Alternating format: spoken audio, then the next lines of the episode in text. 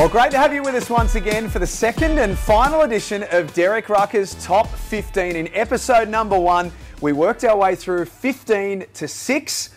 What's the feedback been like in the last couple of days, Derek? Pretty hectic, Jack. I can imagine. It. Yeah, but it's fantastic. This is exactly what we wanted. And um, I've been very excited and uh, kind of flattered to hear all the feedback. So, um, you know, I just take it all in, and it's something that I think um, I'm going to have to do annually. I think you might have to do it preseason as well, and then we match it up at the end of the Good season, idea. see what it looks like. Hashtag NBL24 to leave us your thoughts and give us your opinion on what you've seen so far with Derek Rucker's top 15. We're at the pointy end now. We're going to go five through one. We spoke about last episode what you look for in a player and, and how you've come to this list. But when you're talking about the creme de la creme, the top five players in the league, what else are you looking for? What's that additional X factor or 1% that separates the top five from the rest? Well, I think there are a few factors. One being winning. How much do you drive winning in your program? Okay, so four of the five guys in this list are proven winners. Okay, and it's not to say that the other guy isn't. He just hasn't gotten there quite yet.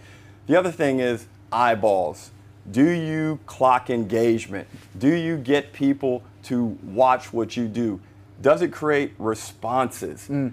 I think that's very important for not only getting people involved, but for your team's commercial vi- commercial viability, the revenue generation of the league. All this stuff matters as the NBL continues to grow, not only here in Australia but internationally. So, you know, these guys are all they're all showstoppers.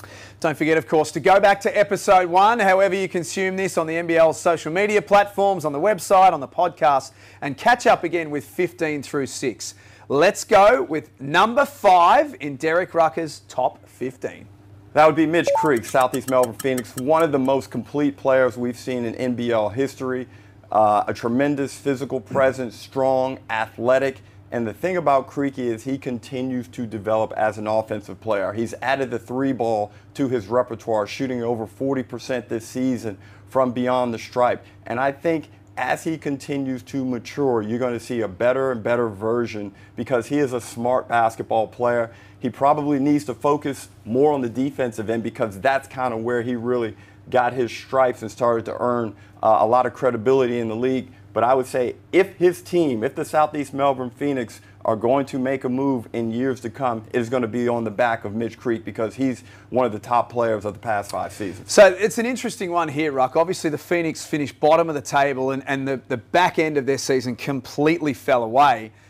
But is part of your logic here that it could have been a whole lot worse for them had it have not been for Mitch Creek? Well, Jack, that case could be made the past three seasons for these mm. guys. And Creaky has continued to be consistent. His offensive metrics are outstanding. If these guys don't get hurt around him, perhaps they're in the semifinals the past two or three years. This year they were traveling really hmm. nicely early in the season, then the bottom fell out. It started with Tyler Cook going down, but it didn't really alter Mitch Creek's performances. He maintained a high level. So, in some respect, you know, you don't want to be selfish like this, but you do have to analyze it, it accordingly. Did Creek do his job throughout the course of the season when he was out there? And I think the answer is a resounding yes. To number four. Number four, Sydney Kings point guard, former MVP, NBL champion, Jalen Adams. Now, some people are probably going to say this is a bit too high, but Jack, we go watch the Sydney Kings almost every week in person. The guy's a superstar. He's immensely talented, does a lot of things. Sometimes, though, my knock is going to be he takes it easy. I don't know, though, if that's a function of him being so good that he thinks it's easy and he doesn't press himself. But that's something he's got to overcome.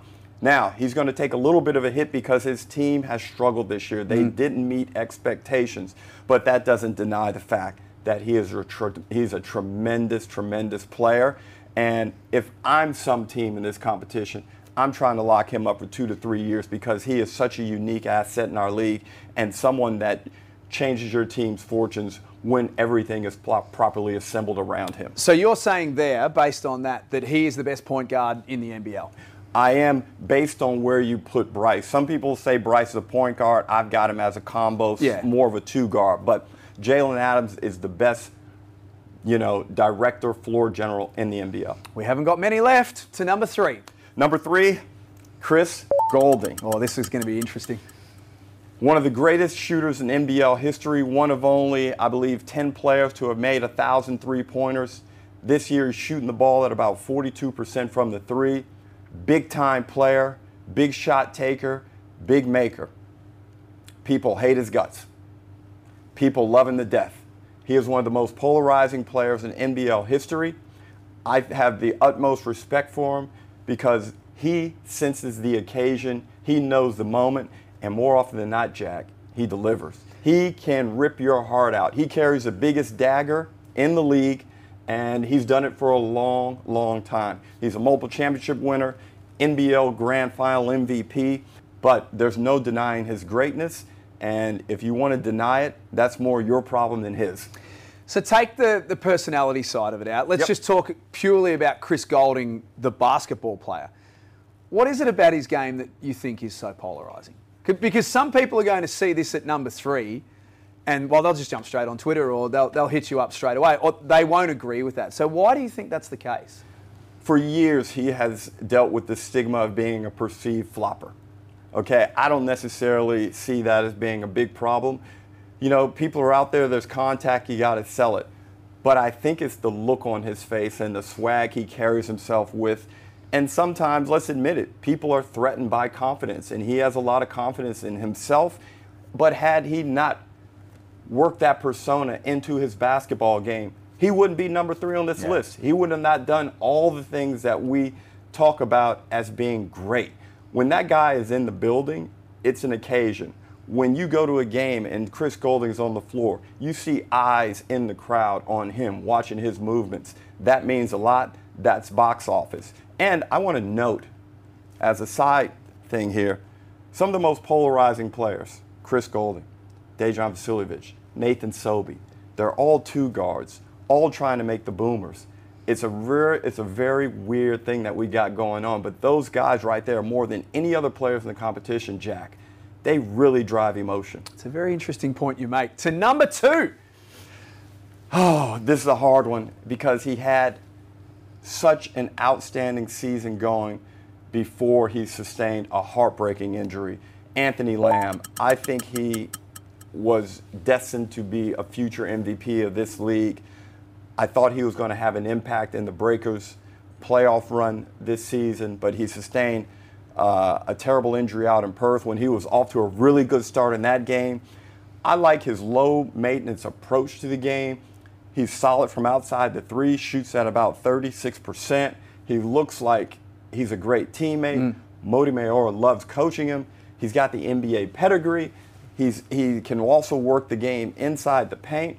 I just think he is one of the best fits for this league that we've seen in some time from the swingman position. And I would have him up there in terms of projection in that Casey Prather mold, Oh. where Casey, you know, he, he's been Casey's one of the best swingmen in NBL history, and I felt that there was a potential for Anthony Lamb to get there.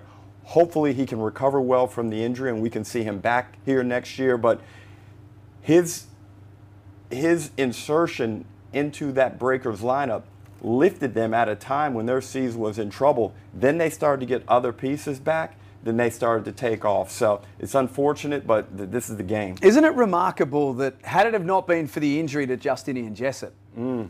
Anthony Lamb would have never featured on this list. We wouldn't have seen him this season put feet on NBL timber.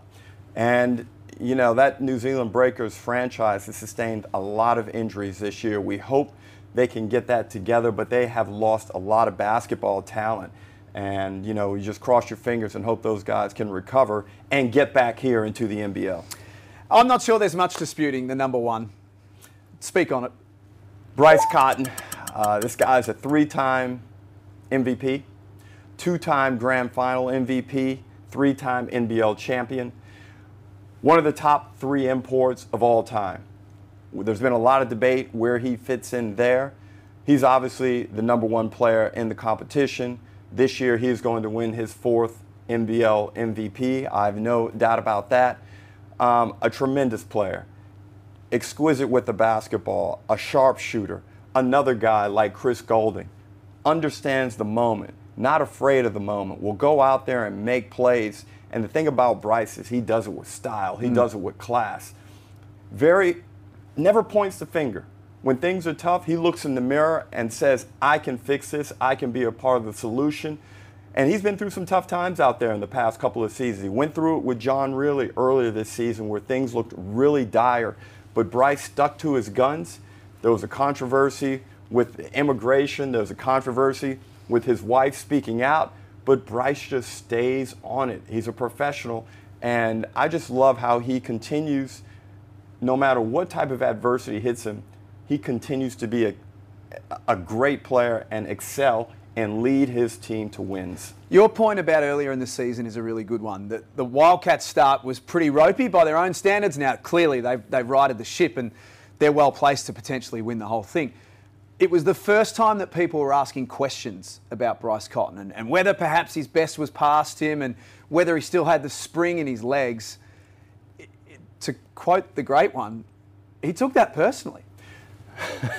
he did. And that those conversations were crazy. The guy's 31 years old. He is an elite athlete. He has the biomechanics and the build to last a long time in this competition. This is a guy like Lanard Copeland who's going to go into his late 30s and 40s if we can get that citizenship thing straightened out, which I hope he can get because he deserves it, Jack. You know, his his dedication to the Australian NBL, his commitment and his service to the league, and not only the NBL, but to Australian sport. This guy is now an icon in Australian sport. Everyone understands and everyone recognizes the greatness of Bryce Cotton. And I hope, Ruck, that, I mean, everyone's passionate and everyone wants their say, but I hope that everyone, particularly with the playoffs just around the corner, can take a moment to appreciate. We're in an era here where when it's all said and done, he may go down as the second greatest player in the history of this league, behind the GOAT, Andrew Gaze. I hope that everyone can take an opportunity to drink it in and, and relish what we're seeing. This man is remarkable. Well, you know, I get a chance to speak to Bryce at the games, and just the conversations are so, I value them tremendously because I really enjoy learning from greatness. And to hear his mindset and how he attacks things and um, I guess there's some links too because he plays for my former teammate John yeah. Rillie. Yeah. So there's an interesting dynamic there, and as well as being an outstanding player, I also value the person. What type of guy are you? And I think Bryce just ticks all the boxes, and someone hopefully, as I mentioned before, that we have here for years to come. Because it would be heartbreaking to not see him as a part of that Red Army. He's going down with Grace, Martin, Vlahov, Crawford, Wagstaff, all those guys are on that on that Mount Rushmore of outstanding Perth Wildcats who have who are they're legends. I think you're going to be hard pressed to find anyone who will dispute you on number one. But now that it's done, and you've got your top five out there, and of course your top 15, what do you think will surprise people the most? If there's reaction from any of this, what, what do you think, or who do you think will get garner the most reaction? Well, I think there'll be some guards who are probably left out. You know, a, a case could have been made for a Jordan Crawford, Sobey. There was a lot of guys that, you know, they're really good players, and Ian Clark. Yeah. yeah. But for one reason or another, those guys had to be omitted. It may be that you didn't shoot the ball well enough. It could be, well, I just haven't seen enough of you over time. So I think it's going to be more about the guys that kind of didn't make the list that's going to create discussion but this top 15 list, I feel, is a solid one. And uh, full credit to the guys that, that got in there because it takes hard work. It is very, very tough to be a good player in the NBL. You can leave us your thoughts. Hashtag NBL24 on all of the NBL social media platforms. The top 15 is done. Well done to you. This is a thankless task. It's not an easy task, and I can tell you, we've spoken a lot about this in the last two months. You've put a mountain of work into this, so well done. Thank you very much, and I hope everyone enjoyed it. And we hope you enjoy the playoffs as well. This is just something to whet the appetite ahead of postseason action. Thanks for watching Derek Rucker's Top 15. Leave us your thoughts, leave us your comments. Hashtag NBL24.